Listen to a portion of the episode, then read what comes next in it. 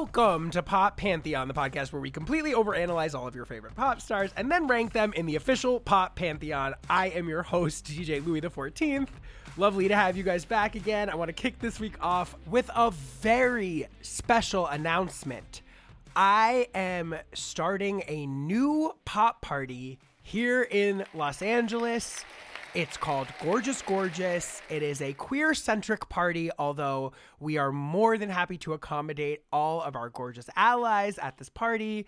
If you live in Los Angeles and you want to come out and see me D J all of your favorite pop tunes, mostly pop girlies, let's be frank, for five hours, we're going to have amazing drag performances. We have incredible people hosting it. It's going to be on April twenty-second at Resident in downtown L A. I'm going to put the details for tickets and everything in the show notes of the episode. I would love to have the Pop Pantheon fans out there. It's going to be so much fun. As passionate as I am about talking about pop music, I am very passionate about DJing it, and frankly, probably better at doing that than I am at doing this podcast. So please come out. April twenty-second, nine p.m. to two p.m. I'll be DJing all night. As I said, amazing performances, amazing people. I couldn't be more excited about this. And the link to buy tickets will be in the show notes of this episode. And I will also put them on social media. So I hope to see you there, guys. Next up, I want to get into our newest tradition, reading some of my favorite reviews from Apple Podcasts. There's been some truly hilarious ones lately, like this one from Polly Paul Fan, who says, a tier one podcast, extremely thorough and exceptionally researched without being verbose and too long-winded. I'm not sure if that's true, but I really appreciate you saying so. The podcast could have been Britney Jean, but instead it's a blackout. Ah, there's many artists I can't wait for Louie to rank, including T L C. I love that. Here's one that says, new obsession. So my friends and I have been talking about this podcast for a few months. Nothing could be better than starting a conversation about where pop stars rank. My first episode was Diana Ross, and I've quickly run through Kesha, Gaga, and Madonna. The episode on Madonna was incredibly brutal. I enjoyed it, but wish this episode was focused a little bit more on her rise and hold on the pop scene for a decade plus now, instead of just how she's handled things so poorly in comparison to Janet. I want to respond to this one quickly. Sorry, this was by Board in five seven one.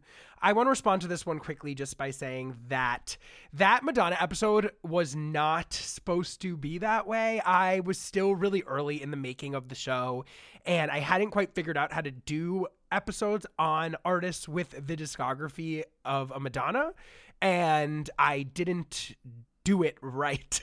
Like, I know a lot of people like that episode, and I love it too, but I am planning to return to Madonna and to do a proper episode on Madonna. So I want people to know that. I know that that's been said before to me in the past, and I agree with you. It's one of the only episodes where we don't really, like, cover the whole discography, and that's unfair to the most important pop star of all time. So I wanted to respond to that directly and say that I am planning to rectify that. Another one that I wanted to read is one that really dragged me, and I think if you're going to drag me, you got to be prepared for me to mention it on air. Someone wrote, lay off Katy Perry respectfully. This podcast deserves no fewer than five stars. Thank you. It's thoughtful, playful, has stellar guests, and is anchored by Louie's wealth of pop knowledge. My one request, there is Katy Perry slander on every other episode. I'm not even a Katy stan, but it's getting exhausting. Why is Louie so obsessed with Katy? Listen, I want to answer this question. First of all, it's all meant in good fun. I don't mean this to be mean-spirited. I'm sorry if it's coming off that way. But the truth of the matter is, the reason that Katy Perry comes up so much on the show is because I do think her career is indicative of the most basic pop star trajectory. So it's an easy reference point. It's not because I'm trying to, like, drag her in particular.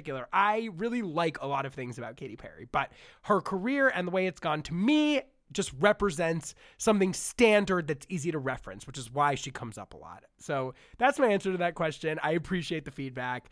I want to remind people that our contest for leaving an artist in the review section that you want us to fast track an episode on is quickly coming to an end. A lot of people have left reviews and requested artists they want to have featured on the podcast, and there are some finalists I want to announce. The artist with the most requests so far in the finals of the contest are Mariah Carey, Taylor Swift, and Usher. Now, the Taylor episode is in the works in some fashion, so I kind of want to cut that out of the conversation. But let's say Mariah and Usher are our finalists. Which of those would you prefer a fast-tracked episode on? Please leave a comment in Apple Podcasts and let me know between those two who you want it to be. I'm going to give you guys another week or two to weigh in on those two things. And the winner between those two finalists is going to be the episode that we fast-track. So that's the update on that. As usual, please follow us at Pop Pantheon Pod on Instagram and follow me, D J L O U I E X I V, on both Instagram and Twitter. Get in the Discord. The link for that is in the show notes and will be on social media. If you have any questions about Pop Pantheon or about pop in general, make sure you send them to pop pantheon pod at gmail dot com. Check out our Spotify playlist for every episode. They are also linked in the show notes and on social media. And that's it for me. I think we should just get into it for this week, which is an episode on a classic of my childhood and somebody that I really think is perfect for this show because she's someone whose career I think could use a little bit of a retrospective reassessment, and that's why Pop Pantheon is here. So without further ado, here is Pop Pantheon legend Christina Aguilera. Come on over, come on over, baby.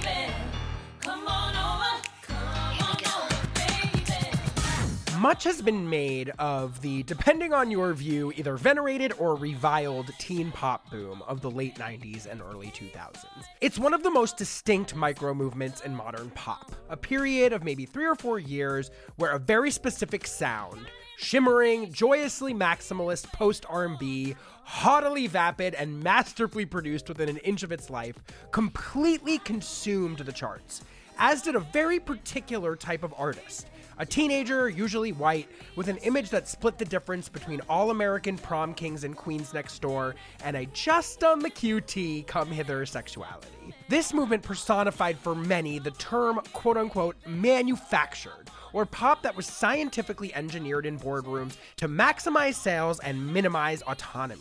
And it was so monumentally successful that most of its signature stars couldn't break out of its mold once the boom inevitably went bust. One notable exception to this rule, however, is one of the movement's biggest breakout stars, Christina Aguilera, who, with her robust four-octave soprano and brazen bucking of teen pop values with her second album, two thousand two Stripped, managed to defy expectations and live into a pretty dynamic, idiosyncratic pop career that's, though loaded with ups and downs, managed to span the last twenty-five years and feel notable largely beyond just being another T R L footnote. Christina may have been an icon of the teen pop boom, but through sheer grit, talent, and, let's be honest, chutzpah, has proven herself to be so much more.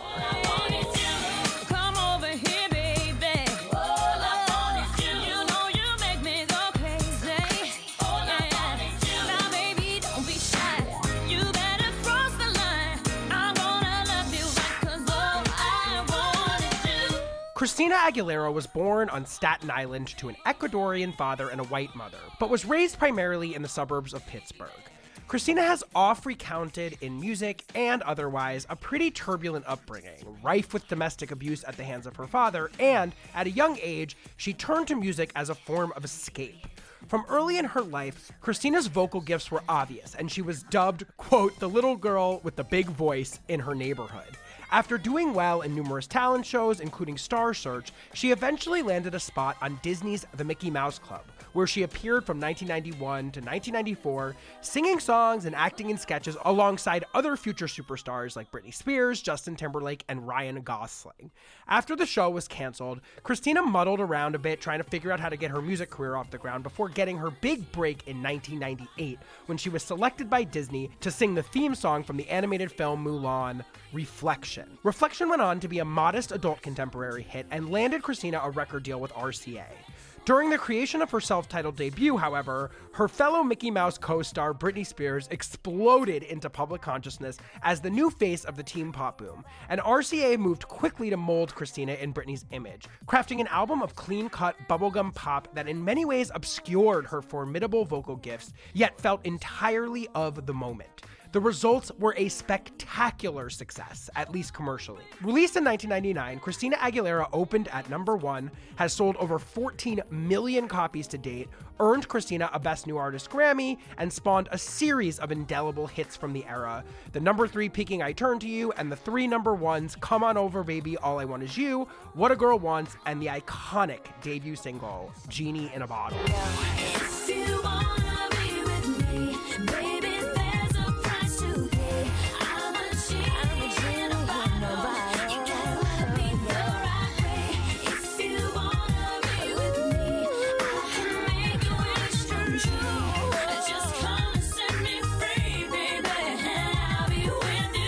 While this record made Christina a massive superstar, one of the superlative queens of the T R L era, behind the scenes, Christina was unhappy. An iconoclast at heart who saw herself more in the traditions of Etta James and Madonna than of Backstreet and Britney, Christina bucked label pressure and took three years to record her sophomore album.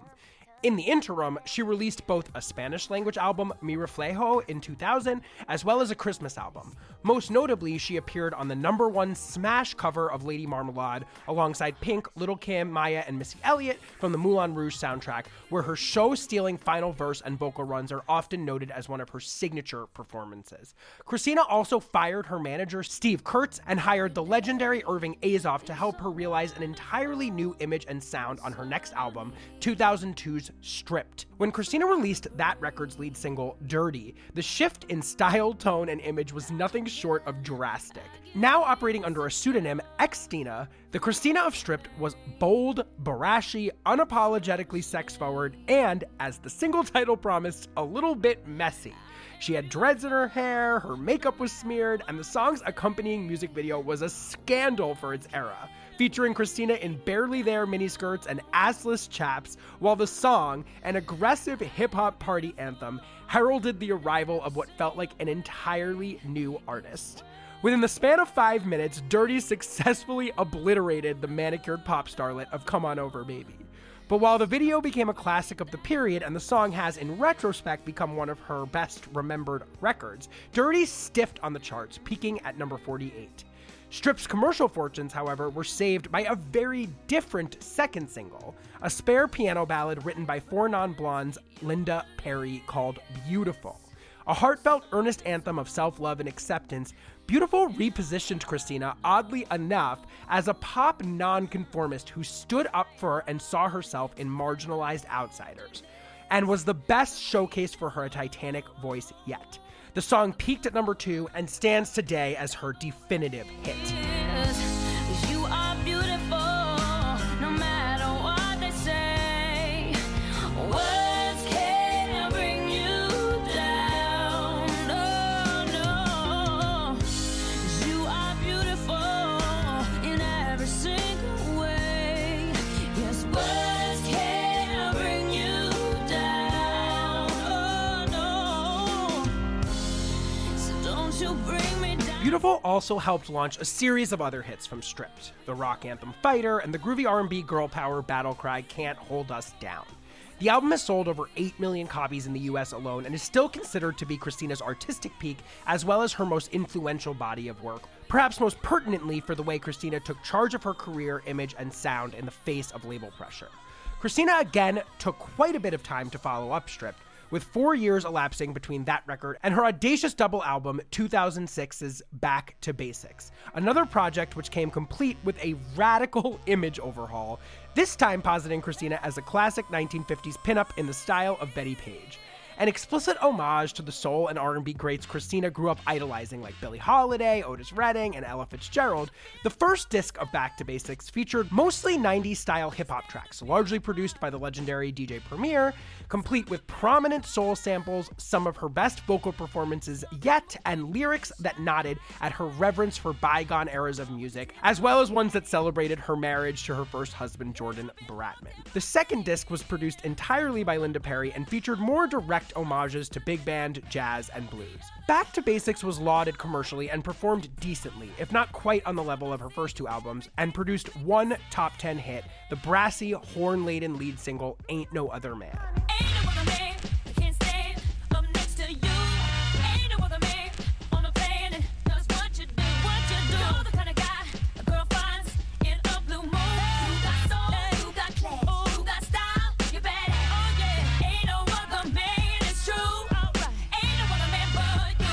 going back to basics, though, Christina's career entered a pretty rocky middle and latter period, punctuated by some daring moves that didn't quite pan out, but also some fluke successes and a cultural reassessment that's helped reshuffle her as a camp and gay icon. In twenty ten, she released her fourth album, Bionic, yet another sonic and aesthetic revamp. This Christina was now a futuristic, icy dance pop diva. While the album featured some truly bonkers experiments, including a couple songs written by agitpop princess M I A, as well as the first major songwriting placements for future top-line superstar Sia, the record came out in the midst of an explosion of a new generation of dance divas like Lady Gaga and Rihanna, and as a result, made the once trailblazing Christina seem like she was playing a bit of catch-up with her progeny. The record was initially seen as a massive disappointment, featuring no top ten singles, selling a fraction of her previous work, and basically inventing the now common parlance flop, but has grown in stature since its release, now viewed by many as a cult classic, I think including Christina herself. She followed Bionic up quickly with twenty twelve's Lotus, a pivot towards more conventional mainstream pop sounds that was an even bigger commercial failure, selling only three hundred thousand copies in the United States. At the same time, however, Christina's celebrity was sustained in other ways, through features on massive hits like Maroon five's number one Moves Like Jagger in twenty eleven, and likewise on A Great Big World's number four peaking twenty thirteen single, Say Something. She also appeared as a judge on the hit singing competition The Voice, and released her critically well-received latest studio album Liberation in twenty eighteen, while launching a successful Vegas residency, The Experience, in twenty nineteen.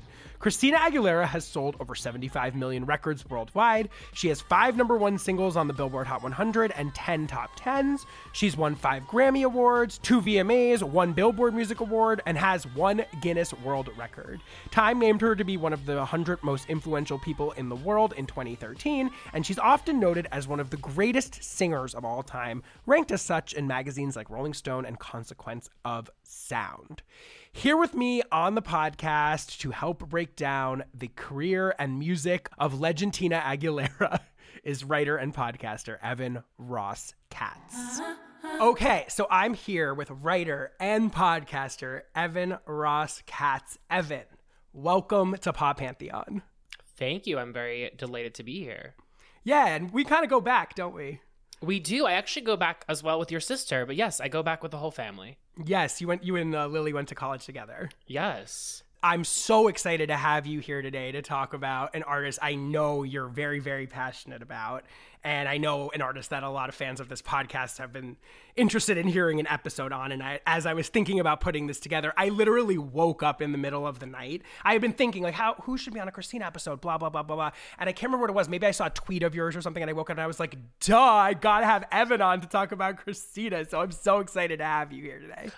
I'm excited to be here. I grew up in Pittsburgh, so I've I've been a fan of Christina's since, I mean, the Mickey Mouse Club days, but she was a really big deal in the interim between Mickey Mouse Club and Mulan. And so I remember like going to Pittsburgh Penguins games just to hear her sing the national anthem when she was in her teens. So I feel like I this day has long been coming, but I'm a longtime fan of hers, and not fair weather, no matter the weather.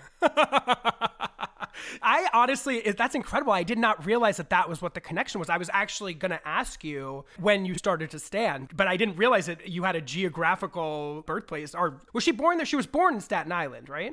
She was born in Staten Island. She grew up in, I think, Beaver County, which is technically outside of Pittsburgh, but she went to high school at North Allegheny, which was sort of like within the Pittsburgh school district. And she was kind of legendary in her teens. She, like, people knew about her. They knew about this young girl because of the Mickey Mouse Club, but also she was recognized because she would go around the city and perform at various events. And, you know, as anyone who's heard her sing at a young age knows, it was evident that the talent was there from the outset. So it was just very clear that this was someone special.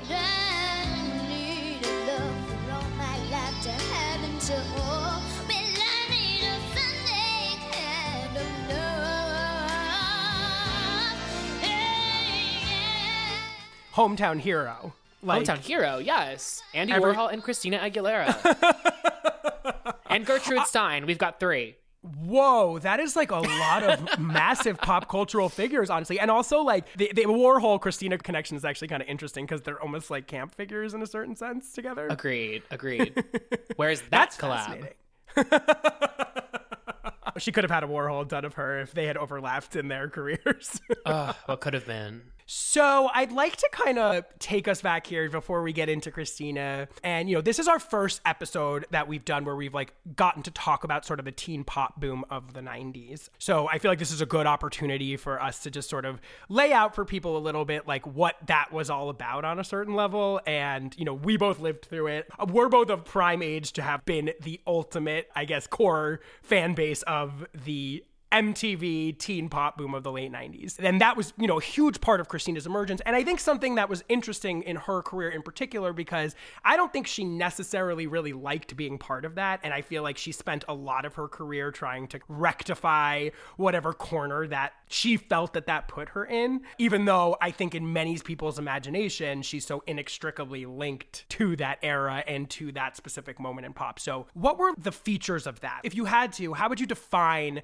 that movement of glistening, frothy, teen-oriented, manufactured, I guess would be the word that gets used a lot with it, M T V era teen pop? I always come back to that Baby One More Time album cover as sort of like being the definitive image of pop at that point. Unlike sort of the pop era before it, where you got more figures that were in their twenties, like pop stars were more in their twenties and late twenties, early thirties, whatnot. I think the pop boom really signified the beginning of seeing really young talent across the board. I'm not saying there had never been a teen pop star before, but the ubiquity of them made it so that young people growing up, we were able to see ourselves in the pop stars more.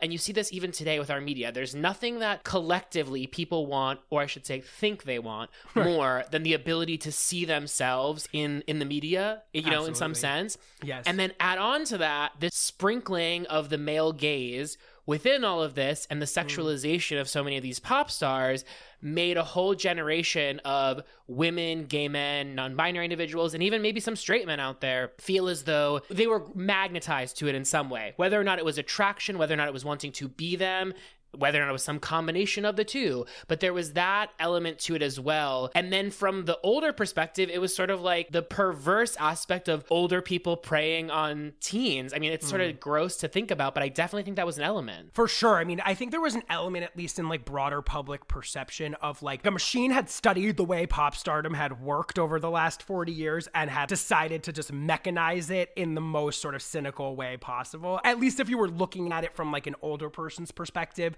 that seems to me like one of the main features of how you might define this era, because again, the the and I don't think this is fair at all to many of the talents of this era, but the word that always comes up is manufactured, and that's in terms of image, that's in terms of the music. You know, there's something about it that I think felt like cynical to people on a certain level in terms of yeah. like maybe there were sounds and aesthetic elements that were being drawn on from Madonna, that were being drawn on from Janet. But in Madonna and Janet's era, I guess there were plenty of people during those times that found them manufactured as well. But I think in terms of like even fans of Madonna and Janet, I think looked at artists like Britney, Backstreet, all of them and said, this is a, to use the Queen's term, reductive version of what has come before it and is one hundred percent driven by men in boardrooms as opposed to like artistic impetus in a sense. Right. And I think culturally at the time, there was less introspection in terms of asking the questions of like, where are these things coming from? Is this the person's desire to make these statements that they're making on these songs or be so sexualized? Or is this, as you mentioned, a boardroom full of mostly white men?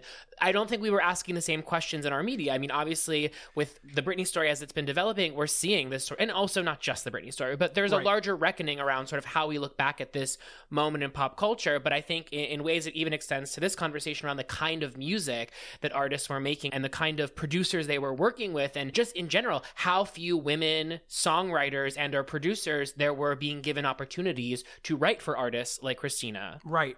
So how did that music sound? I mean, you lived through it. We all were grew up on this music. Like, how, what was the sound of music, just generally speaking, during that time? I think it was just like very scientifically created in a way that you want to play on repeat. Tell me why.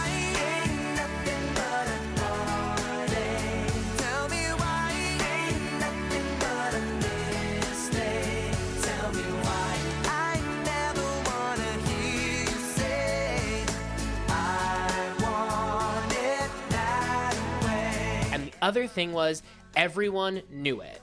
And I think we do get songs like this today, but not as often. And I think because music videos held such a prominence at the time, and you couldn't go on in a place like YouTube and to view the video, you had to view it when it was playing on T R L.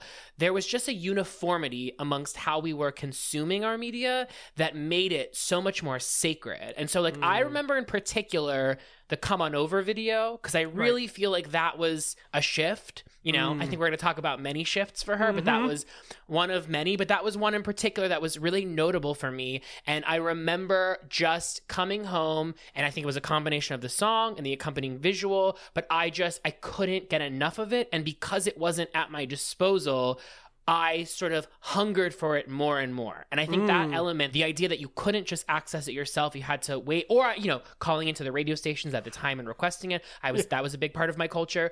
Just remembering all of that, this idea that like supply was less, demand was more. And I think when you look at today's musical landscape, I think it has completely shifted, right. um, which is really fascinating. I find myself these days, like I can't even get through like all the new music. Like I feel like I'm completely overwhelmed all the time and I don't have any time to give anything the attention that I like wish that I could. The other part of the music, as I think you were sort of getting at in your answer, is the scientificness of it. I mean, these are great, but sort of anodyne pop songs. Like, they are perfect. Like, if you listen to Hit Me Baby One More Time or all the great Max Martin songs of this era, who obviously is one of the preeminent musical engineers of this sound, they are perfect songs. It's staring at my heart.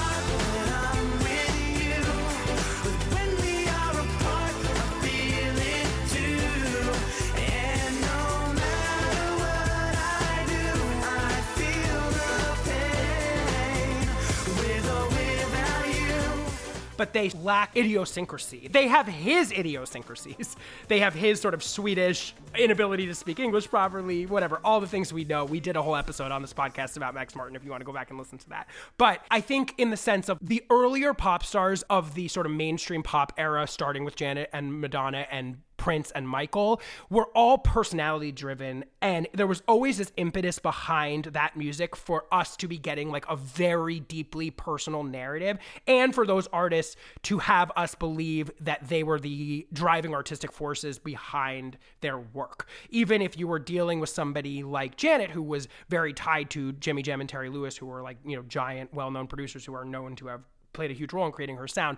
Every single album was like, what's going on in Janet's life? This music is very personal. This music is her perspective. She's doing, you know, whatever. And I think a lot of these T R L stars had to fight for that later in their career. And Christina's a very good example of an artist that really fought for that kind of narrative to be formed around her post coming out of the teen pop era. But in that first wave of it, in the actual era where they were all ensconced in this teen pop T R L sort of manufactured, if we're using that term, boom, they were all kind of singing almost interchangeable songs in a sense. Like you could picture these songs getting passed around between any of them. It was more about the perfection of the material, I guess, in terms of just being scientifically engineered to be catchy, as also you were getting at, than it was about who are these individuals as people and how do we like capture their idiosyncratic personalities? You know what I mean? So let's rewind and now go back to Christina. So as you mentioned, she grows up outside of Pittsburgh. She's a hometown hero. How does she end up on the Mickey Mouse Club? I think she just auditioned. I honestly right. think at the time, yeah, I think she went and auditioned and they saw, again, like I said, she had the talent from the outset and they saw that. But right. like, it's... if you look at how many people came from that show, there's a reason. Like, whoever was casting it, they had a good eye and a good ear. What were they doing on that show? What were Christina and Britney and Justin, like, what was happening on the Mickey Mouse Club? Well, there were sketch, I mean, I don't even know if you'd call them sketches, like kind of skits almost, you would say. It kind of, all that is the successor to all of this. But yeah, they were doing sketches and then they were singing songs.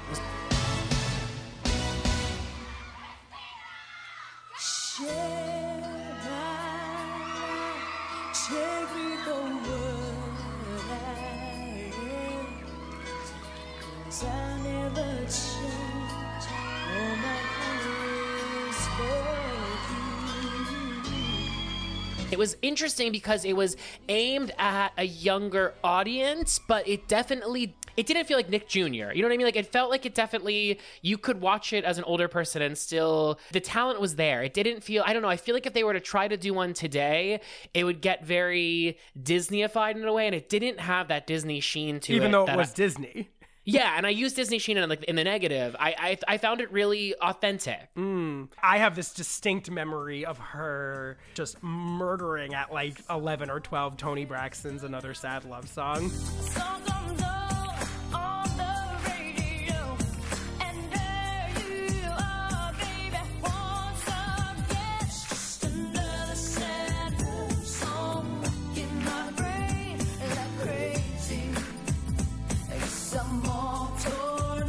I, again, I'm not, I wasn't like a connoisseur of the Mickey Mouse Club, but I do feel like her vocal talent really stood out from the pack, even on the show from the beginning. Yes, that is very, very true. So she has the success on the Mickey Mouse Club. Are they stars from that? Like, are Britney, Christina, Justin, like, are they individual stars, or are they just kind of part of this show and it's not really about sort of like them having individual fan bases? I don't think that they were big stars because, first of all, it's not like as though there were albums or anything that was put out that could be consumed.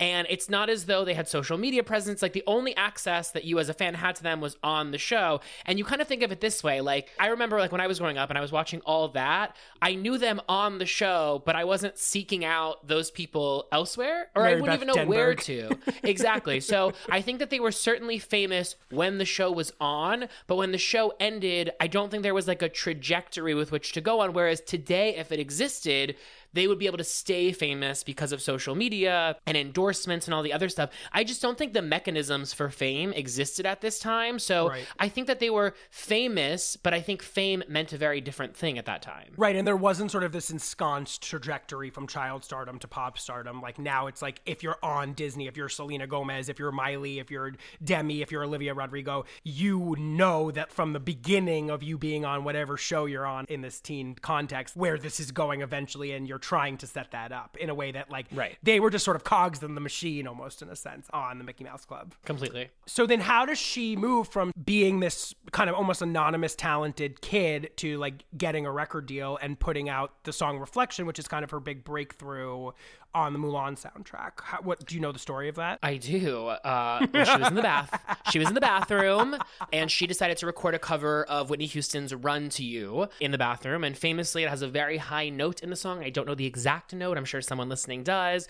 But so she did several takes in the bathroom until she was able to hit the note. But it's said that because of that note, because of her ability to hit that note, the executives over at Disney were like, "Let's give her this song for the Mulan soundtrack." And and she's I think how old? That- she's how old at this point? I think she's fifteen, fifteen or sixteen. Mm-hmm. And at this point, she's back in Pittsburgh. Mickey Mouse Club has been off the air for several years. She's more or less living a normal teen life, but records that demo of Run to You, sends it over, and then is given the song Reflection. And I think there's some alchemy of the song being so good and Christina's voice being so good that it really was this perfect marriage of talent and material. Mm-hmm. And then I think Reflection just took on a life of its own.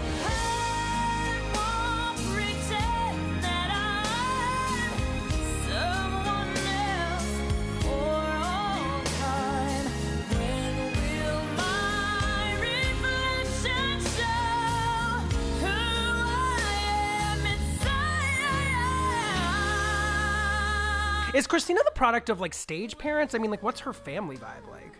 So she doesn't speak to her father. Her father hasn't been a part of her life, has been a part of her musical journey in the sense of someone that she speaks about. She has a sister, and then she has her mom. Her mom's a single mom, and then her grandma also helped raise her. So they were a family of four growing up, and I think that there was a lot of turmoil. I mean, I know that her mother, and she sang about this and spoken about it before, her mother experienced domestic abuse when Christina was younger, something that Christina was witness to. So I think mm. Christina had a difficult life in terms of both having to deal with a moment of fame and then not having fame. And I know she's right. spoken about the fact that she was teased in school, which is just so funny because it's like she's the opposite of an outcast, but it just goes to show you that it's like no one is exempt from bullying, whatever walk of life we come from. Right. Not even like a beautiful, talented future exactly. pop star. Exactly. But so I think that she had some strife in her early years. And I think that part of the emotion that exists in her that comes out in various ways, but particularly comes out on tracks like I'm Okay from Stripped, I think that all sort of is informed by a childhood that was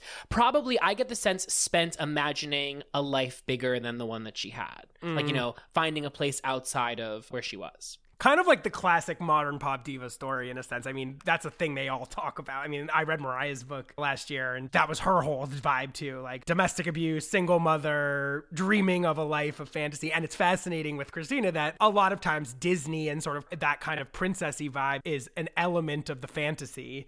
And it's fascinating that Christina's breakthrough is on this giant Disney ballad, Reflection. Right. And what's so interesting about Reflection as a song is it's like, obviously it's resonant to Christina from her own experiences in life, but I think the reason why the song remains so indelible is because of the fact that everyone can imbue their own narrative onto Reflection. Look at me, You may think you see who I really am, but you'll never know me every day.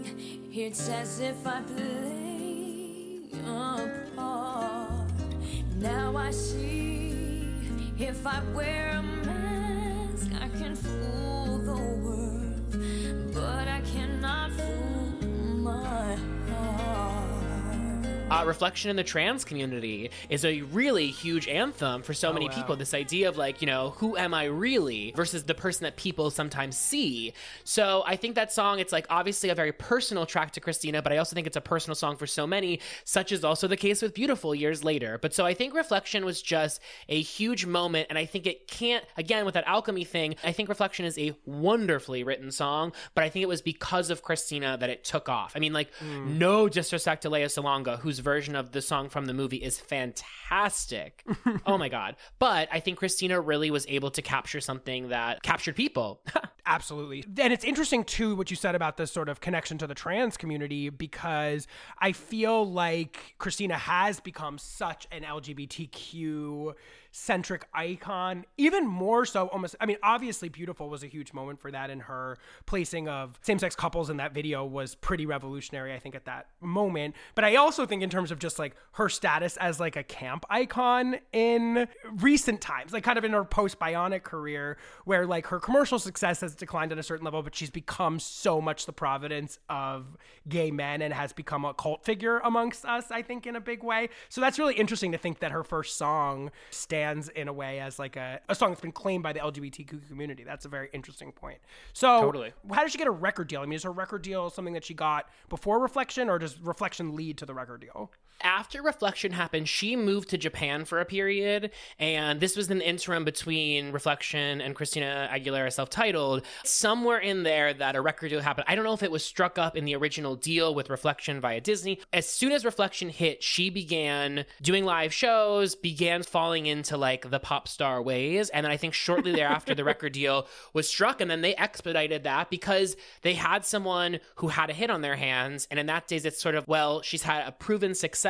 People want more from her. And what people loved about that song in particular was her voice, and people were so enthralled by this idea that someone so young could have such a powerful and I think soulful voice. And I think mm. one of the reasons why people have long connected with Christina's voice, because, you know, there are a lot of good voices out there, and I don't want to make a lateral comparison, but I will for a moment, just to say, I think one of the differences between someone like Christina Aguilera's voice and someone like Demi Lovato's voice is that I think Demi's voice, and they are a great singer, it's not a diss at them in any way, No. but they sort of lack a soul that I think Christina was just born with. And I think right. people really latched on to that soulful quality. But like, I think at that time, before she was, you know, referencing Etta James and all of these figures that she later paid tribute to on Back to Basics, I think in the beginning, it was people saying, oh, we hear Etta James in this, you know, people were echoing that to her. Yeah. I mean, it's one of those voices that's just completely undeniable, like from the minute you hear it the first time. So the thing that happens though, is that Reflection becomes a big hit. But before Christina can start to roll out her solo record, which I know she's recording sometime in the interim between Reflection and this moment, another pop star kind of emerges. That I know that this comparison is irritating on some level, but I think we we would be remiss to not talk about it, which is Britney emerges, and Britney releases the definitive female pop debut album of this era. Six months before Genie in a Bottle, Christina's lead single from her debut album comes out. My loneliness.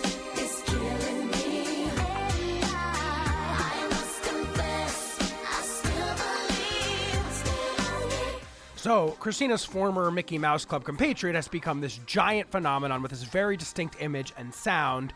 And I believe that they're friendly, but they're obviously extremely different artists, and yet their legacies feel entirely intertwined in this way that I'm sure Christina and Britney both resent on some level. So I want to have that out there as kind of a pretext or a table setting for Christina's debut single, which is Genie in a Bottle, which then drops six months later in the middle of the Britney phenomenon.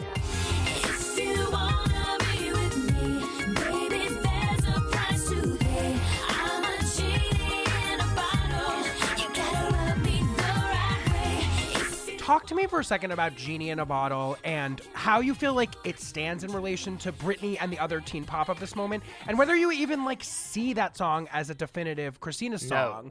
Because I okay, so talk to me about Genie in a Bottle. I think Genie in a Bottle is really important. To this day, of all of the early Christina songs, Genie is such a weird song. Right. And even outside of the Christina canon, nothing sounds like Genie in a Bottle. Yeah. Like, it's just so odd. And then obviously I understand the entendre there, but it, it's also like, it's not ridiculously clear. It's a very strange song in terms of like what the intended message was. And then like sonically, it's just really, there's nothing quite like it. Whereas like, What a Girl Wants, Come On Over, all, I get the formula at play here, but I actually think Genie is like such a weird song, and I actually think amongst her early work, I definitely think Genie in a Bottle is the song that holds up the best and also feels the least of its time. And that's mm. not a good or a bad thing, but I think it's significant. But you don't feel like it's a prototypical Christina song? I don't. Do you? Well, what was interesting to me, so I went back and I was listening to it all. I had a couple thoughts. The first was, Christina releases this debut album in this teen pop wave, but she's the only major artist to emerge at this moment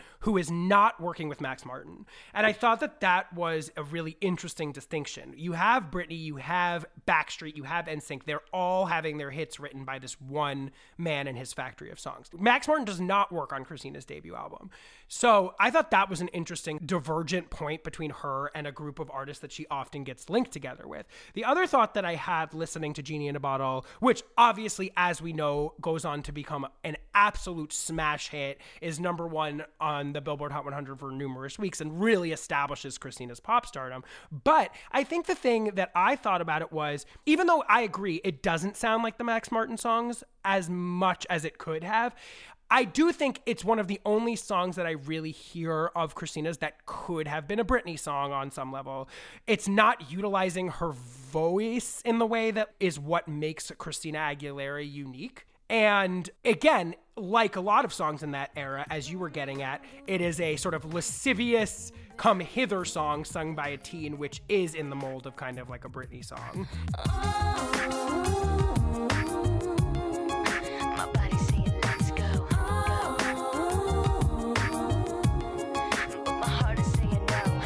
This mold of like a teen girl singing like a frothy post R and B with a pop sheen song where she's kind of cooing, that does sort of tie it together in a way with the Britney and larger teen pop movement in a way that feels a little bit like a red herring in terms of what Christina is actually capable of as an artist. Do you know what I mean?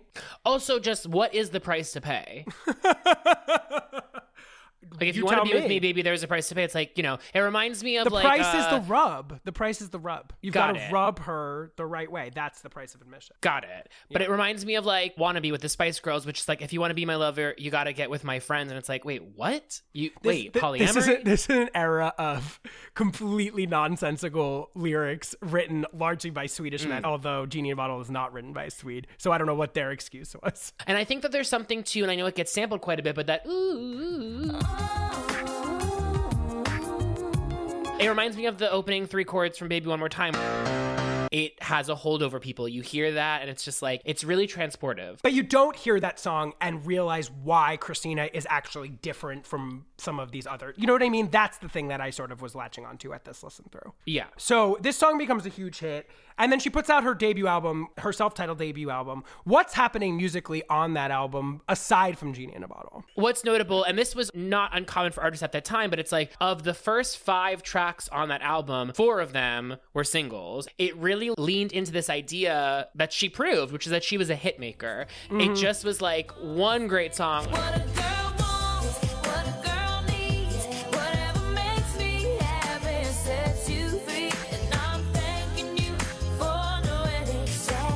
After another great song. For a sheep from the storm, for a friend, for a love to keep me safe and warm, I turn to you.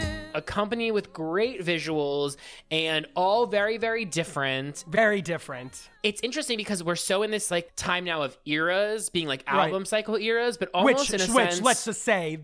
Christina loves an album era cycle. oh my God, does she ever? But also one could argue, especially in this beginning stage, it was like the difference between I turn to you and come on over, you could call those separate eras unto themselves. So right. she was just really experimenting with what it meant to be Christina Aguilera, both as an artist and then as, like, I imagine as a human being coming up in your late teens in the public eye.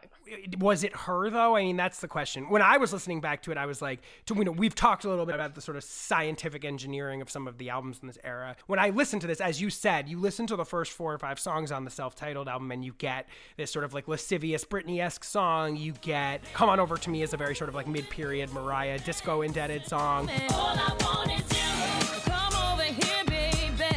All I want is you. You know you make me go crazy. All I want is you. Now, baby, don't be shy. You better cross the line. I'm gonna love you like a ball. You get the big ballad. You get like a Brandy sounding song. You make me feel so emotional.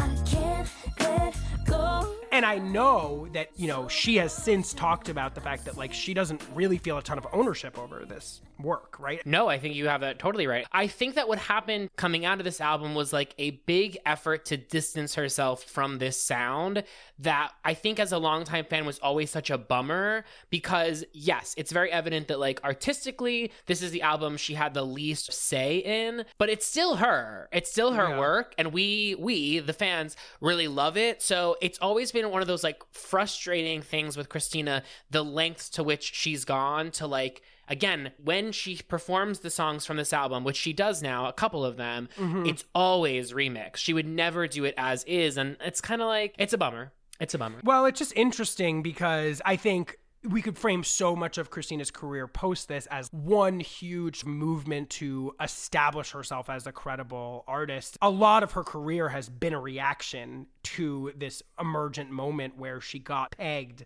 as one of these right. ciphers. Yeah. You know, so I think that was interesting listening to it. But the fact is, it really is a pretty enjoyable album to listen to. As a piece of work, it's way more enjoyable than Hit Me Baby One More Time, the album is. I actually was going back and reading some contemporaneous reviews with it, and Kenneth Partridge at Billboard talked about it as a soul diva working within record label constraints. And I sort of had that vibe when I was listening to it, especially when you go through the back half of the album. There's much more of like an R and B inflected tone to a lot of the songs than you would expect listening to the first half of the album where all the singles are.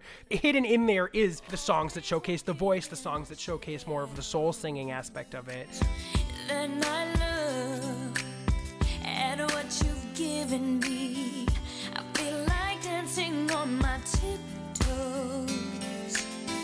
I must say, every day I work. But at the same time, if you just are looking at that era as the singles, the massive successful singles, I mean, Genie's number one, What a Girl Wants number one, Come On Over number one, I Turn to You, I think is a top five hit. So all these big smashes that are all great, but perhaps sort of obscuring what makes her her in a sense. And I got that listening back to the to the back of the album. It did feel like she was confined, I guess, is what I sort of walked away from that thinking. Yes, absolutely. So this album goes on to be a big success. At the time, how is she publicly relating to these songs? I mean, after the album is a success, a lot of teen pop stars of this era are cranking out albums at a like rapid pace. Britney moves on and is releasing like an album every single year that are sort of building on the same formula of the first record and sort of slowly trying to maybe develop more of an individual personality, but are more or less updates of the sound per year in this first era.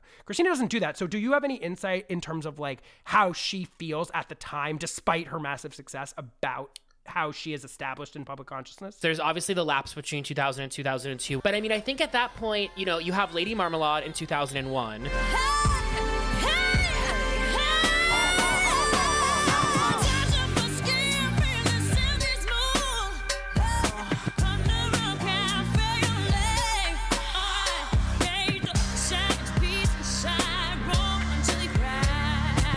Right, which is like weirdly one of her biggest hits too. We shouldn't we shouldn't right. overlook that. Yeah. And also, when you look back on Lady Marmalade, it is notable that, not to be that person, I love all the girls, but if you were to take one out and have the song Claps, it would be Christina. Like, she is that song in so many right. ways, just because of her verse and the hair and blah, blah. Well, she got the crowning spot on the song, I think, controversially amongst the other ladies. I mean, um, you're not going to comment on that. You have My Kind of Christmas in two thousand. You have Lady Marmalade. And the which Spanish on top of- album, right? And the Spanish album. Well, that, yes, but that was very soon after the first album. So I, right. I think the career was moving full steam ahead. Yes, I agree that Britney churned out three albums in three years, but I think Christina was on a different trajectory, but I don't think it was like the pace with which we get Christina albums these days. It was nowhere near that slow churn. I think she just was taking a little bit of time to figure out the onslaught of fame and also the velocity of fame for Britney, for Christina, for these people. They weren't just famous quickly. They were the most famous people in the world right away. Let's compare this today, for instance, to like an Olivia Rodrigo, who many of us, myself included, just discovered because of Driver's License, but she was on this show, High School Musical, The Musical. She had time to cultivate a level of fame and sort of like work her way up. And I just think that these people, it happened so quick and they were everywhere. So I think that she was settling into this idea that being a pop star was going to be not just a full-time job, it was going to be her life. It's interesting because I agree with you, and I think you're probably right about that, but you have to speculate, given what Stripped becomes, that she must have bucked pressure to release more studio albums in this interim. There is no question, given what she returns as in two thousand two, she had to fight for that. It's obvious. And I think she wears that as a badge of honor in her career. It has to be, yeah. I mean, not only that, but also just the fact that she came back and she was working with the likes of like a Dave Navarro or a Linda Perry, like who she chose to bring on board for album two. It's not just the waiting game that she took, but also the artistic control. Yes, I have to imagine that there were forces at play being like, let's get self-titled two into production straight away. And she must have had to have laid down the law. What's interesting about that is it's like at the end of the day, contracts are contracts. So the fact that she was able to either get out of a contract, renegotiate a contract, whatever went down there, that to me is a really interesting story that has yet to be told. How was she seen by the public in relation to the other teen pop people? Like, do you think she was viewed as distinct, or do you think she just got lumped in? I think one thing, and this has always been Christina's Achilles heel to me, to me, I'm just speaking just, to me, just to you. But I don't think she is a great interview. I don't think Britney mm. is the greatest interview, no. but I think Britney had a level of relatability and streakliness and genuine right. sweetness that came through that endeared you to her. Mm. And I think Christina Christina, I was going to say it's a roughness around the edges, but that's not even what it is. She just lacks a certain charisma that's sort of not needed, but can help in sort of endearing the public to you. What have the past few months been like for you? It must be pretty dizzying. Um, it, it, it is. It's, you know, every day is practically a different city, long flights and not enough sleep and, um, you know, and missing home and things like that. And, you know, it's a lot of work, too. You have to stay focused and, and well on top of things if you want it to happen. So, so you know, it's it's a lot of hard work. You know, there's a clip of Christina that's often shared on the interwebs of her talking about the release of Lotus with the, it's coming, it's coming, and it's just various clips of her saying the album is coming through the years. I think the underlying joke of that joke is the fact that Christina Aguilera is really good at saying nothing a lot. Right. Whereas, like, you look at, like, Madonna or Cher, and you have all these famous moments, like, interviews over the years. Right. I don't think Christina has delivered that. And I think what happens for Christina in terms of the general public's view on her is that they don't get a solid idea of who she is. And I think because Britney had the virgin thing tacked onto her, whether by choice or by a record label, she came with this veneer of who she was that Christina didn't have. And I think that in her mind, Stripped was a rebellion to the box that she was being put into. But in my mind, the problem for a lot of people was an inability to figure out what box Christina should go in. Mm-hmm. And the music didn't necessarily help on that first record. Right. All right. So then she returns in two thousand two with a pretty radical image and sonic overhaul that I remember being absolutely scandalized by. So she records this new record, and the lead single is a song called Dirty, which could not be further removed from this pristine pop image and sheen of her debut. Oh, overdone.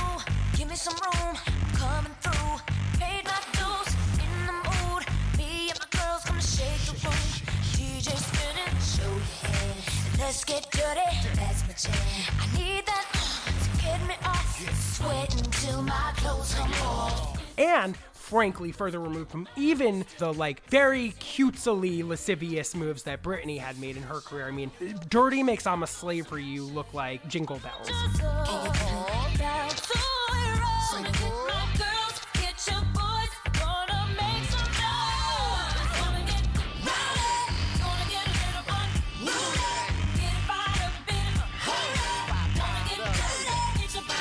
So, what is the sound of dirty, and how does dirty completely help us reimagine who Christina Aguilera is as an artist? Well, first, I think it's really interesting looking at the conversation happening right now around Jessie Nelson, formerly Little Mix, and the blackfishing allegations yes. that Jessie is grappling with, because right. I think if this era would have emerged twenty years later, it would have received a very different reception, because I think people, young people in particular, really embraced this side of Christina for many reasons. But the way she positioned it was that this is the real me. This has been the real me all along. I'm just finally at a place where I or the powers that be are allowing it to be shown. And I think that was really crucial in that she presented it in a way that was not, this is the new me. It was like, no, no, no, this was always me. Right. Now it's your time. It's your turn to see me. And again, with Stripped and even like those intros and everything, it was very much centered around, this is who I am. Now you get to meet me. You've known me for three years or more if you were following Reflection, et cetera. But now you get to finally meet me. Allow me to introduce myself. I want you to come a little closer. I'd like you to get to know me a little bit better. The real me. Musically, you have Redman on the album, so you have the introduction of like rappers, whereas like I just remember I think it was like a year earlier we were getting her singing with Brian McKnight, you know, at some award show. So we go from Brian McKnight to Redman. So it's just a different sound in so many ways. And the song is an interpolation of his song, Get Dirty. Right. You're pumping this one in your truck. Let's get dirty. Say let's get dirty. Let's get dirty. And you really don't give a what. Let's get dirty. Say let's get dirty. Let's get dirty. What's interesting, though, is it's, like, funny to think about dirty because one of the big pushbacks with self-titled was the inability to really sing. And what's funny about Dirty, this lead single from Stripped, is it's one of the few songs on the album that is, like, doesn't require any vocal mm-hmm. prowess in any mm-hmm. way, or not a ton of it. So it's interesting that they chose it as the first single, but I think accompanied with the visual, the M T V machine's really starting to whirl. Mm-hmm. So not that it wasn't before then, but it's, like, really, you know, you get Diary and Untucked, like, whatever Untucked is on Drag Race, you had like a thirty of those on M T V at the time. Right. There's always a chance to like making the video behind yeah. the scenes. Everything was like, let's show you ten angles of everything. Right. So yeah, I definitely think that musically and visually, it was just a shift in every sense. And it was startling because you think about Madonna or other artists before her, it's not that it hadn't been done, yeah. but it hadn't been done in a minute. Right. And I think again, because of the age thing, that was a huge factor, because when Madonna was coming out and eating ass and whatnot, she was in her twenties. And so it was looked at differently than Christina, who, even though at this point, what, she had to have been twenty, twenty-one, I'm not exactly sure her exact age, but has every right to present herself however she wants. I still think people were tied to this idea of like, oh, that's the girl from the Mickey Mouse Club. Here's her ass. Yeah. And I mean, it is garish in a way that was shocking. It wasn't just the sexualization. It was the black highlights in the hair and the, the smeared eye makeup. I mean, there was something dirty about it. I mean, there was something actually kind of dirty about it. And I think, as you were sort of hinting at, but we didn't lay on the table, there was an appropriation of hip-hop culture and aesthetics in the video and song.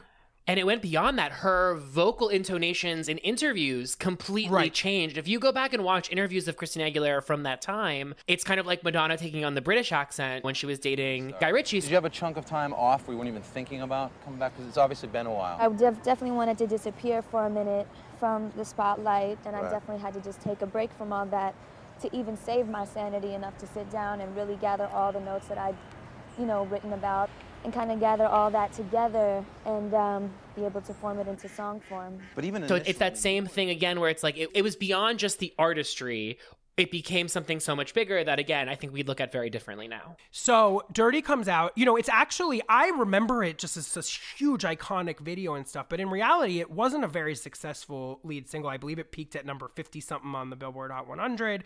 It definitely isn't reaching the sort of commercial heights of the songs on her first record, which was interesting to me because I think for us as M T V watchers and teens at the time, it seemed like such a monumental moment. And I just remember being absolutely scandalized by it and mm. titillated in a fun way. I do think it's a little bit of a fake out on the album, though. I don't necessarily think that when I go back and listen to the rest of Stripped, I'm hearing other Dirties on there. So what's happening on Stripped, both aesthetically and in what she's singing about, aside from Dirty? Well, it's interesting you say that, because it's like there's Dirty and Get Mine, Get Yours, which are like, you know, cinematic parallels, if you will.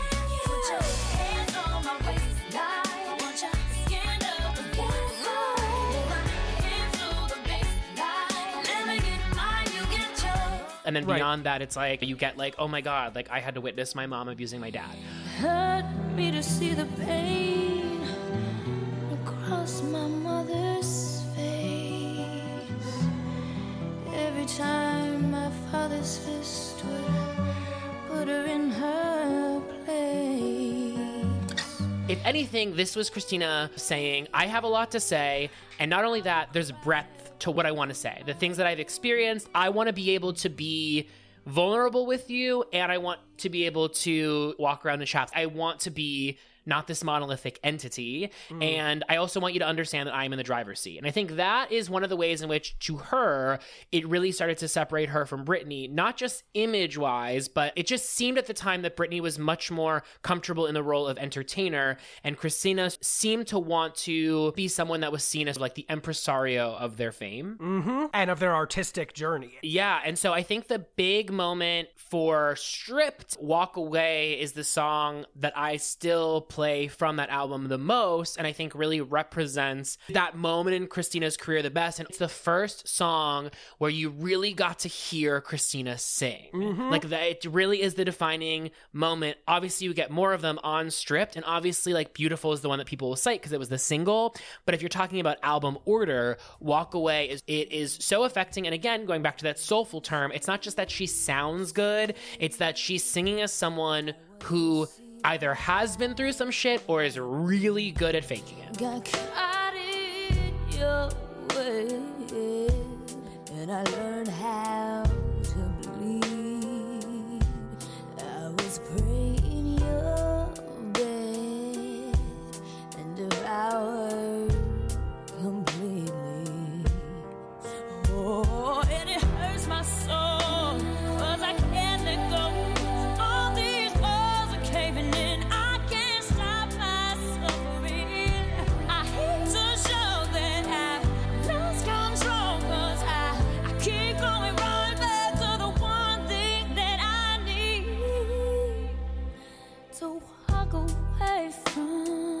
You know, that's so interesting that you say that because, you know, I've listened to Stripped so many times. I do think it's the superlative Christina album in many ways. And I just was thinking this time as I went through it, and it's this sort of builds on what I was saying earlier about her debut. If you strip the singles away from Stripped, sorry, not to use that twice, you have Dirty, you have Fighter, you have Beautiful. They're all kind of like bombastic pop singles in different ways.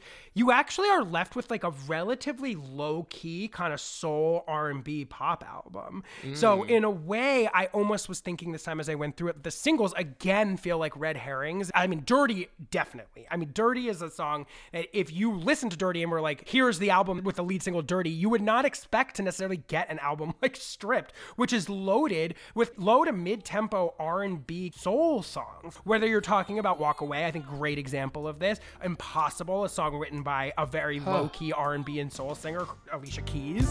I don't know what hurts you, I just, I wanna make it right, 'cause boy, I'm sick and tired of trying to read your mind, 'cause it's impossible.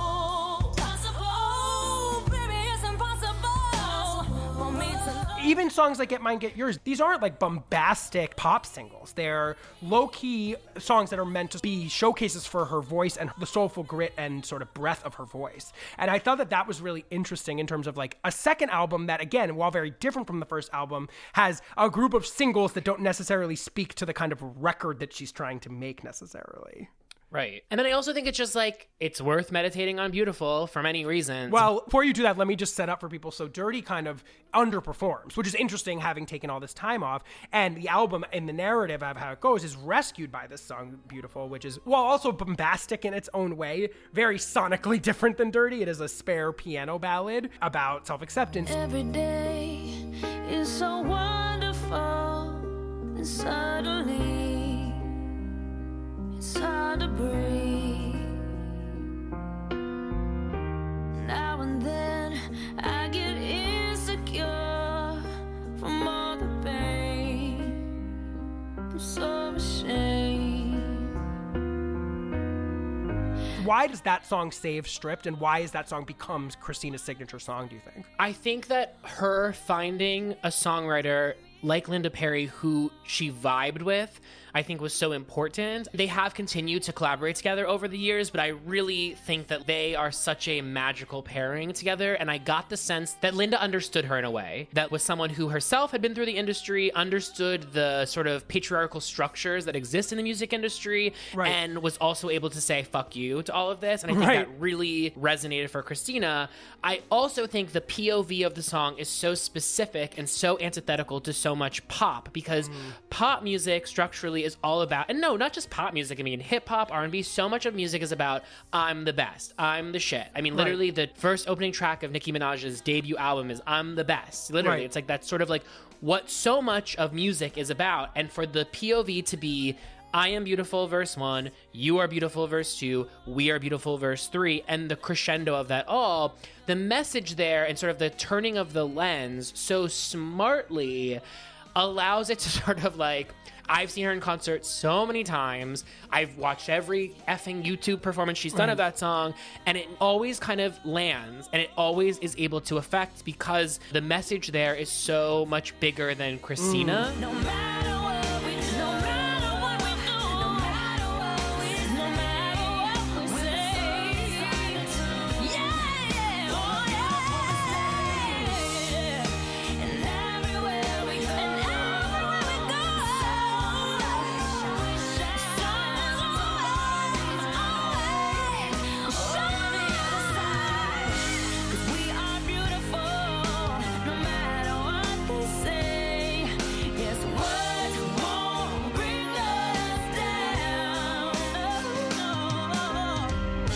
Obviously, you mentioned the video before, groundbreaking and showing, you know, you have these two gay men kissing. You also had, I believe it's trans representation, I'm not sure, but you have a male presenting figure mm-hmm. who seems to be cross-dressing in some way. And also you have a person with a visible eating disorder. Mm-hmm. It's inviting this idea in that there's not a standard of beauty out there, right? And it's right. also Christina Aguilera, pop superstar goddess, co-signing this idea that mm-hmm. like beauty is not monolithic, which I think was really important. And she subverted her image so much that she was not looking traditionally beautiful at that time, which was very interesting. You know, it's her conviction that I think lands the song. Like, she clearly connects to this idea of being an outsider and of feeling less than enough, and she's willing to put that out there. And I do think that becomes a prototypical Christina thing. I mean, Christina has a lot of songs, including the follow-up single Fighter. So I-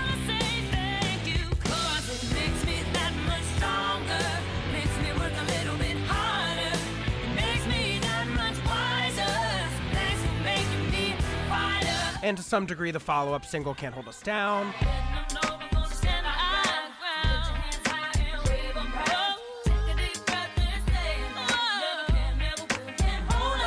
All songs about being an underdog and reclaiming your status as an outsider, or after being downtrodden, sort of finding your voice. And I think that's yes. like a big thematic thing on Christina Aguilera songs that Beautiful, I guess, is sort of the crown jewel of in her discography.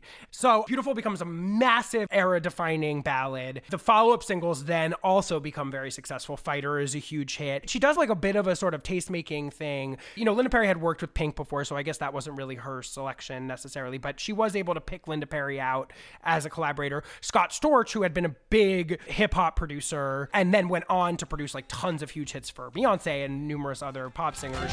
Baby boy, you stay on my mind, fulfill my fantasy. Come on, girl, tell me how you feel. She picked him out. He produced most of this record. I think of at least half the songs on this record. So Strip goes on to be a huge hit. Again, though, like the debut, it's sonically a smorgasbord that's really held together by her vocals and her personality as a pop star. I think people still see that as the definitive Christina album, and it's interesting to have that be an album that feels kind of like it's so all over the place. It's like you've got a rock song, you've got hip-hop songs, you've got these soul ballads, you've got weird indie nods on Makeover.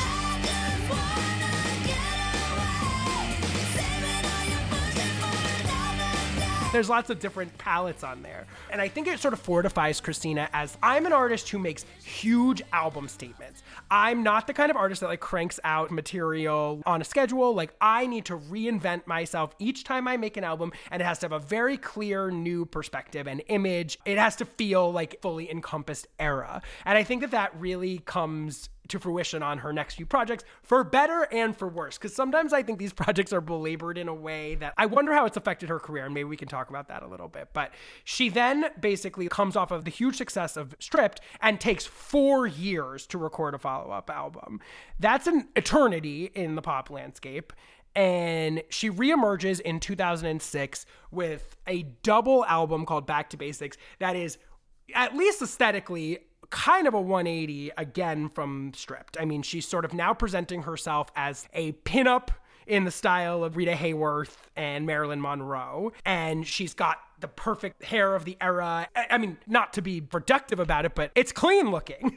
She looks quite different. And she comes out with a record that I think is maybe her first sonically cohesive aesthetic idea, which is she wants to make a record that is like a throwback to soul records. So talk to me a little bit about what the aesthetics of Back to Basics are as you see them. Well, Christina's really big on saying that she likes to take time between albums and live life. She wants to have things to write about. Right. And in the interim between Stripped and this album, she met her first husband, mm-hmm. Jordan Bratman. And so mm-hmm. this album is very much, in many senses, a love letter to him. But then you get tracks like Hurt, for instance. So it's like, it's not entirely an album of love, because basically it's no, like... No, but it, it's a marriage album. It's split into two, right? You've got two records. What's happening on disc one? The first one, you're getting Christina Aguilera, music historian. She is saying, listen, I know you think I'm the pop girl, but I'm not gonna just gonna tell you what I grew up listening to and why I'm sort of a woman of music, but I'm going to show you. I've waited for some time to get inside the minds of every legend I've ever wanted to stand beside. It's like an endless ride, feeling the nose and eyes of every lyric and melody, every single rhyme. So here I stand today in tribute I do pay to those before me who laid it down and paved the way. And so to God I pray that he will give me strength to carry forward the gift of song in his good faith, in his good faith. Going back to bed. And so it's very much giving you retrospective. You know, she brings in Steve Winwood for Makes Me Want to Pray. You're- Say, ooh, ooh, ooh, ooh. I got it back.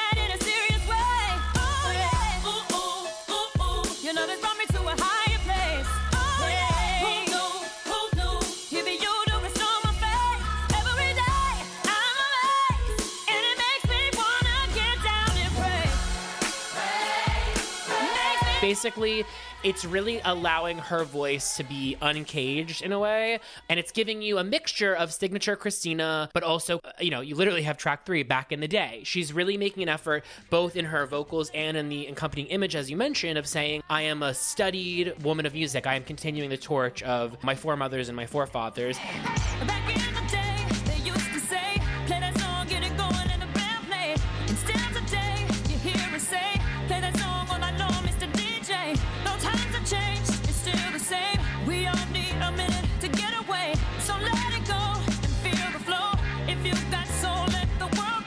there's a grandiosity to her, and I think that that comes across, um, especially on a song like Back in the Day, where she wants to be seen in the lineage of like these extremely iconic artists, and she's letting you know about that. Do people find that off-putting on some level? I don't know the answer to that, but I didn't see it that way. I didn't see it as her positioning herself among them. I saw it as her positioning herself as in the shadow of these greats. Like, right. I didn't, I didn't see her as saying, I'm on that level. I saw it as, I couldn't be here today if it weren't for those who came before me. And I don't think it was her saying, I do it just as well as them. Right. I think it was her just saying, listen, you might be comparing me to Madonna, but who I'm listening right. to is these figures. I saw it as being very respectful of them. Yeah, yeah, yeah. But Christina yes. likes to bring the pomp and circumstance. I mean, let's be honest about that. She is the pomp and circumstance. Yes, you know, agreed. What's interesting to me about this first disc in particular, and this is my favorite Christina album, just putting my cards on the table. I think it's the most fluid she's ever sounded. I feel like it's the most that she sort of like sounds just kind of like in her pocket. But you know what's interesting about the first album, on the second record she does kind of like try to make analog sounding songs that could nod to Billie Holiday or whatever. I got trouble, trouble, trouble, always knocking at my door. However, on the first album, she does this by creating kind of nineties-style hip-hop soul sampling tracks, largely produced by D J Premier. It's interesting, like, they almost sound, A, like work he's produced for Jay-Z, that work he's produced for Nas, work, work in his group, Gangstar. Gonna be on T-Dog. That's all my eyes can see.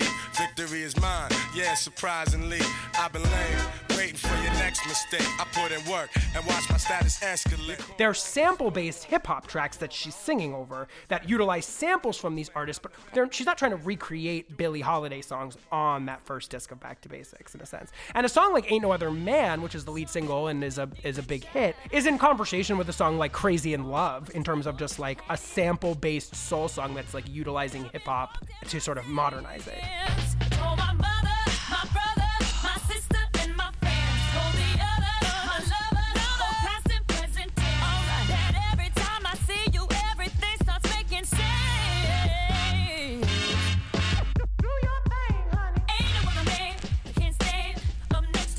As you said, on the second half, she has a lot of these tender songs that she records analog with Linda Perry, which is like a really interesting. I think they actually like record them all with live instruments. When I'm about to fall somehow, you're always waiting with your open arms to catch me. You're gonna save me from myself. So, like, what is, like, the public reception? I mean, I know Ain't No Other Man is a huge hit. The rest of the singles on that record don't necessarily take off in the way that some of her past hits have. Why do you think that is? Candyman, I think, had a moment, but Candyman feels referential. It doesn't feel like its own thing. So with Candyman, it doesn't feel like a Christina Aguilera song. It almost feels like a commercial that Christina Aguilera filmed for something else. She's a one-stop shop, makes the panties dry.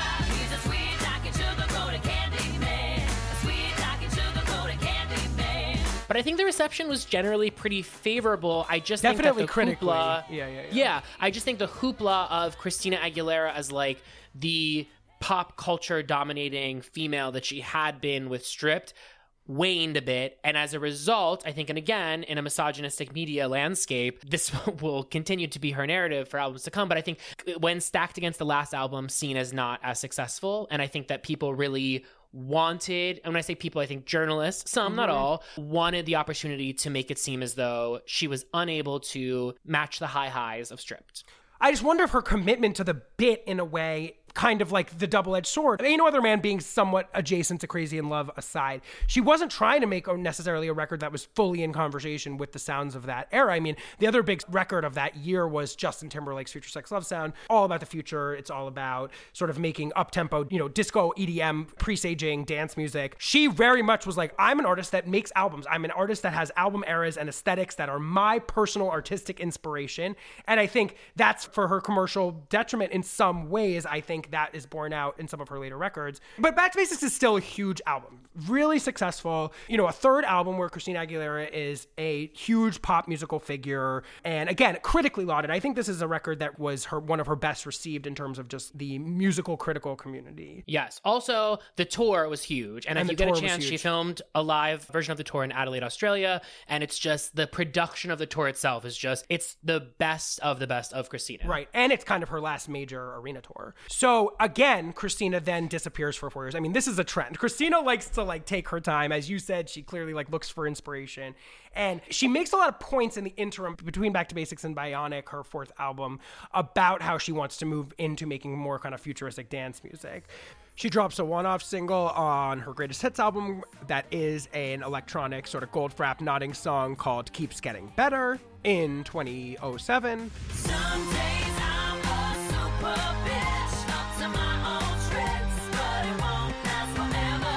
Next day I'm your super girl, out to save the world, and it keeps getting better. To her chagrin, I'm sure, while she's away working on Bionic, E D M and dance music become the centerpiece of pop. You have Lady Gaga emerging in two thousand eight.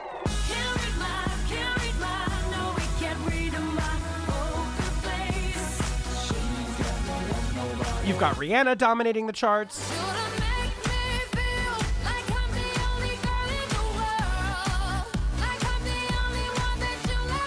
So in the midst of her working on this album of dance songs that she's touting for years in advance, this music becomes the center of popular music. So by the time she returns with the lead single from Bionic, Not Myself Tonight, which might have sounded radical at a certain point a few years earlier, it sounds a little bit like it's riffing on things that are already happening.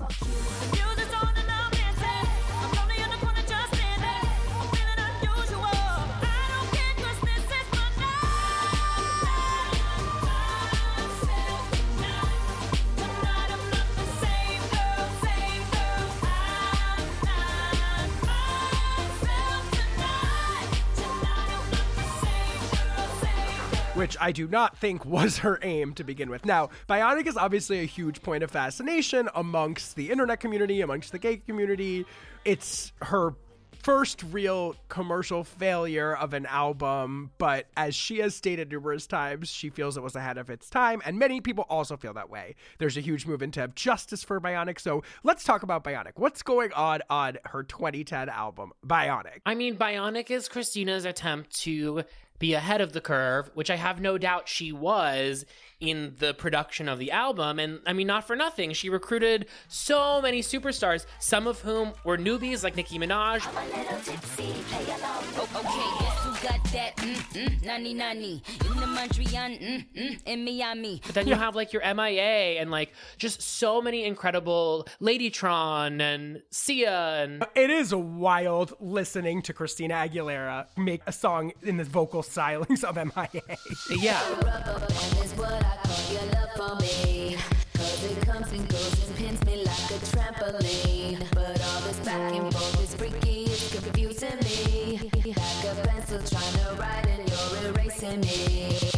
Obviously, there's a whole lore behind Bionic. I think if Bionic had been released as like E Ps a la Body Talk, it would have gotten a definitely like a different response. But I just think what ended up happening was between when the album was made and when the album was marketed, as you mentioned, so many competitors out there that she was compared to. Again, misogynistic media cycle. Yes. Um, but I, I just think that there was an effort to make Christina Aguilera look like a clown. And because Christina has this braggadocious personality. Right, exactly. She didn't take well to the comparisons. She went the low road in, in some instances and sort of criticizing her contemporaries. And I think it didn't work out well because in her mind, Lady Gaga was like this one-hit wonder. She was Christina Aguilera. And right. Look how that all turned out. But she's since changed her tune. But I think with Bionic, it just was like, as a whole body of work, I think Bionic's biggest shortfall is the fact that it just doesn't show her off vocally mm. at all. There's a couple tracks, but like it's not doing the instrument justice. Whereas when you look at the predecessor, Back to Basics, you had so many incredible moments for her voice. So I think ultimately, I really do enjoy Bionic. I'm gay, but I think that it's not the album that she set out to make. Well, you know what I was thinking when I was listening to Bionic today? I was like, it really speaks to how gay culture was in twenty ten that she even thought that this album could be anything other than a gay cult classic. Because it is right. one gay-ass fucking album. I mean, there's a song called Glam. There's a song called Vanity. There are all of these songs that are so clearly gay anthems. Ready, set, now go. Let's get glam. Don't let the clothes wear you. It's all in how you move. And when I listen to it now, I'm like, what? How did she think this was going to be anything other than a gay club album?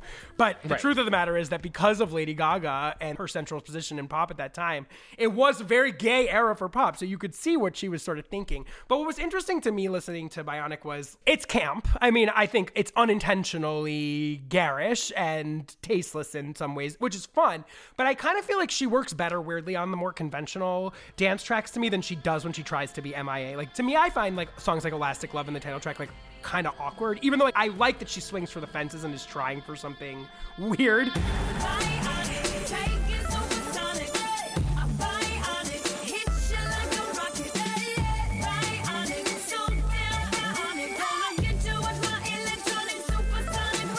But I feel like songs like Not Myself Tonight or Desnudate or these songs that are kind of more conventional dance pop numbers work really well for her. And like, I actually really enjoy them.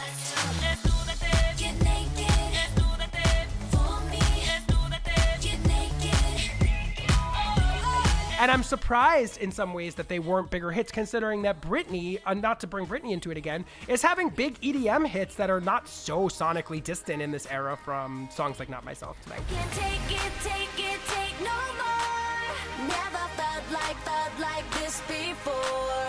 Come on, get me, get me on the floor. D J, what you, what you waiting for? Well, I think Christina... because Not Myself Tonight came out the gate, had the Gaga comparisons, and was kind of made fun of, we only got one other single from this album, You Lost Me. Right, which is like one of the only songs on the album that doesn't fit into the sort of bionic futuristic theme. We found our lives been changed, babe. You lost me.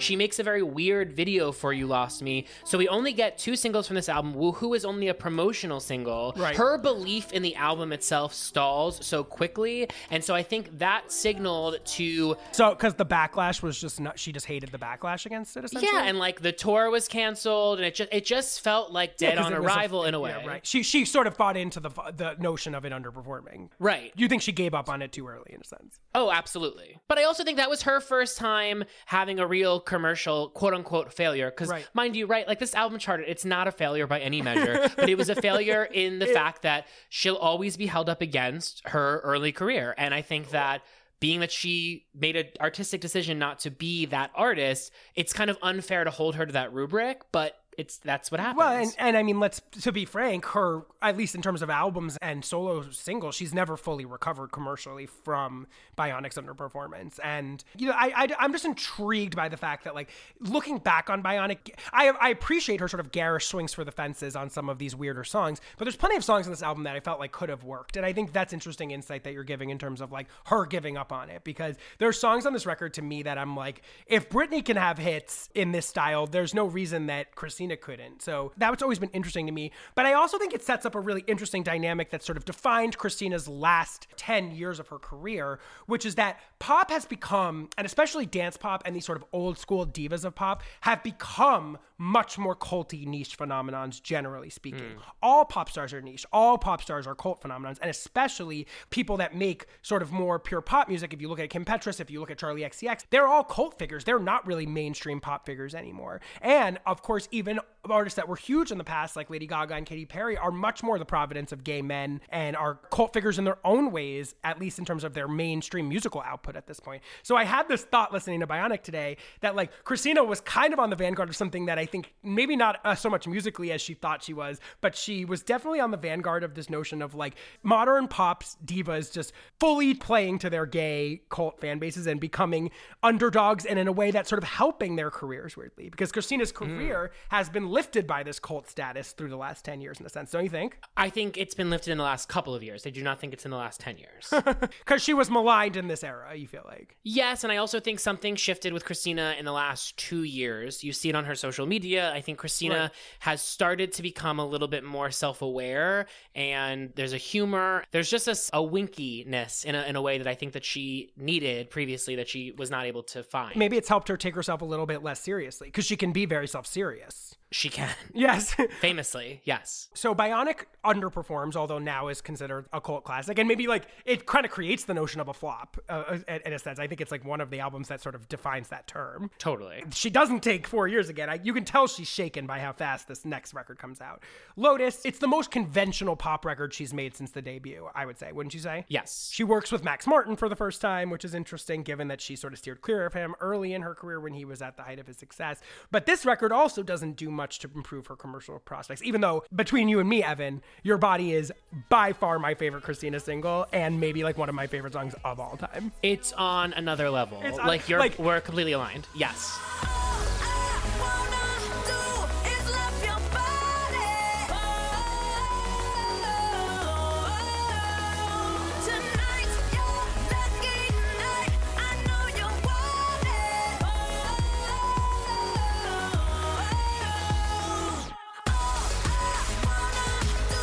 Can we just say that, like, if Ariana had sung Your Body, like, that would have gone number one. Also, the I Think You Already Know My Name is oh. just so legendary. Legendary.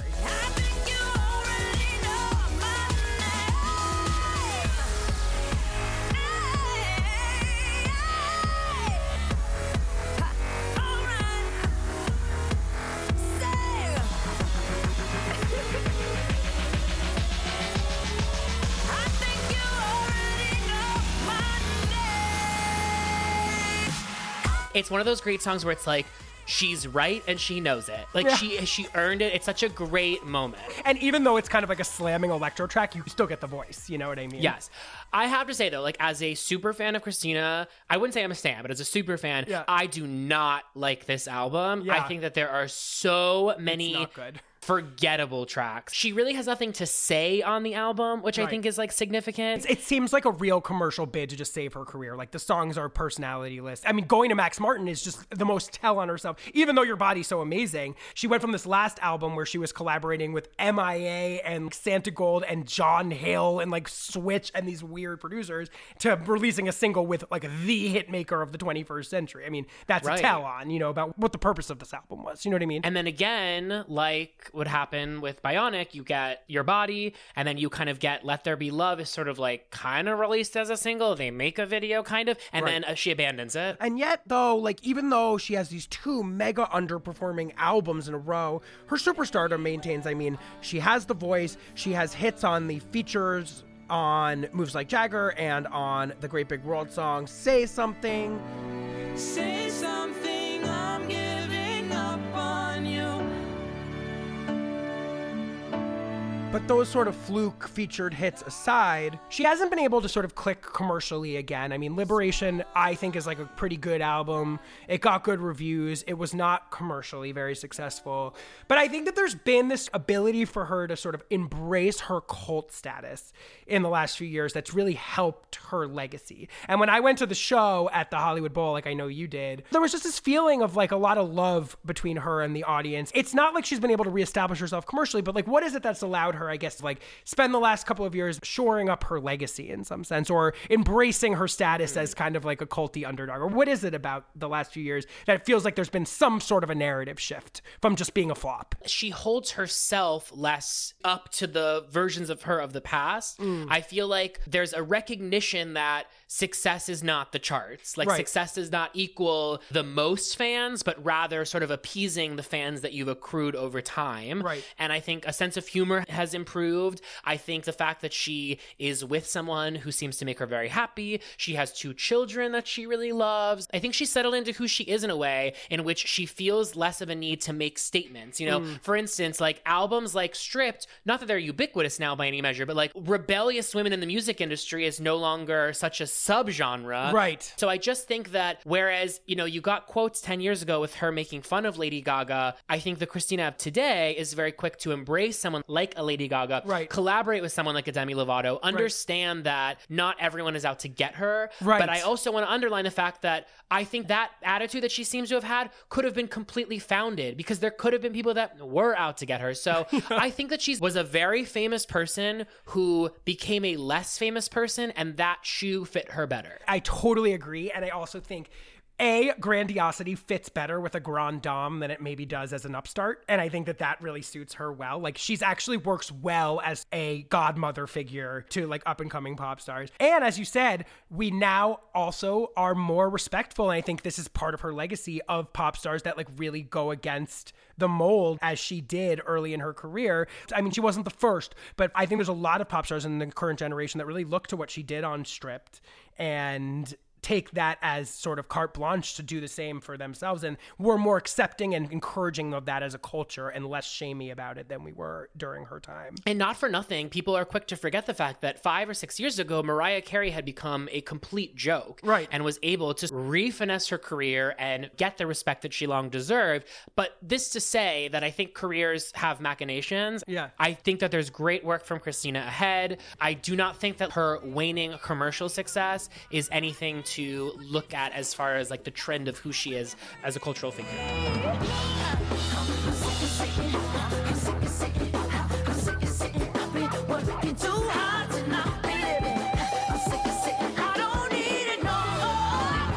Let's talk about the Pantheon a little bit. I have my opinions about what tier Christina is in in the Pantheon. Do you have a thought? Well, I definitely think she would have to be a tier three, yeah, using the rubric that's been laid out. Go ahead. Which sounds weird because you mentioned that there were five tiers. I was like, well, she's obviously a two, right? But just in looking at the blueprint of it, she doesn't sort of meet a lot of the standards for two. So she's definitely a three, but I just don't like using mere superstar tier because mere sort of sublimates her in a way, but like, we'll call her soup, just superstar tier. But yeah, I definitely think she comfortably fits into that, particularly because you say one or three album years over the last half decade. And it's like, I think we've definitely gotten one, if that. Yes, so we've got one to three huge albums over at least half a decade. Definitely we have that.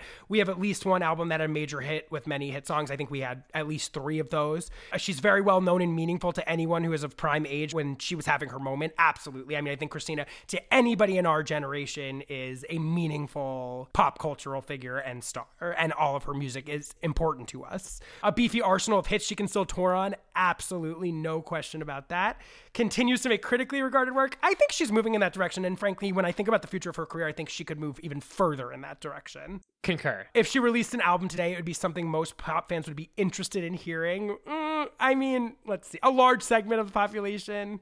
I don't know. I feel like Liberation really came and went, I have to say, but we'll throw that But one I do think side. Within that, though, I do think one thing about Christina is it's like the de facto thing that everyone agrees upon is that The Voice is one of the best yes. of her generation, if right. not of all time. Right. That aspect of her has never been called into question. Totally. And where have there's been other great singers, The Voice wanes over time. And obviously, Christina's still very young, but still, uh, no matter what success she has or if the hit blah, blah, blah, the voice is there. Yes. The voice is there. And that will be something that she can really work with. Like artists who work more in dance pop, I think, and have thinner voices have a harder time trying to convert in the later part of their career. Like Christina could right. record a standards album. Christina could record straight up soul R and B album, adult contemporary R and B album. Like that's not an avenue that's available to a Britney. You know, Britney's always going to have to find a way to make contemporary sounding dance music. And exactly. launch a successful Vegas residency, bitch, she already did. So that's definitely Definitely that she hits that. Could tour large theaters and amphitheaters. Yes, I think she also did that right before the pandemic, didn't she? So yeah, I think I'm I'm with you. Solid tier three superstar, which is an amazing accomplishment. I mean, she is an absolute legend. They don't call her Legend X for nothing, right, Evan? Yeah, Legendina. So I guess my last question for you before we get out of here is, what are underrated Christina Aguilera songs that you think the audience should hear? And you can name many, but end on the one that you want us to go out on. No, I want to name just one. Okay, just name one then. I Love You, Porgy. It's on YouTube. It's from a Grammy pre-concert. Again, one of her more perfect vocals. Okay, okay. All right, let's go out on Christina Aguilera's cover of I Love You, Porgy. A great showcase for her vocals. That's it. Evan, thank you so, so, so much for being on the podcast. I really, really appreciate you doing this. My pleasure. I love you, Porgy. Don't let it take me. Don't let them handle me, driving them dead. Okay, that's it on Pop Pantheon. Christina Aguilera, a tier three superstar. The judgment is rendered. I want to say thank you so much to the wonderful Evan Ross Katz for being such a fabulous guest. Please don't forget to get in the Apple Podcast comments and leave your requests for who you'd like us to fast track an episode on. Is it Mariah? Is it Usher? Only you can decide. Follow us on social media at Pop Pantheon Pod and at D J Louie X I V. Hop in the Discord. The link is in the bio and is also in the show notes of this episode. Check out the Christina Aguilera Essentials Spotify playlist, also in those locations. And until I see you next time, have a wonderful life. Bye-bye. Stay with you forever. I've got by me. Someday I know he's coming to call.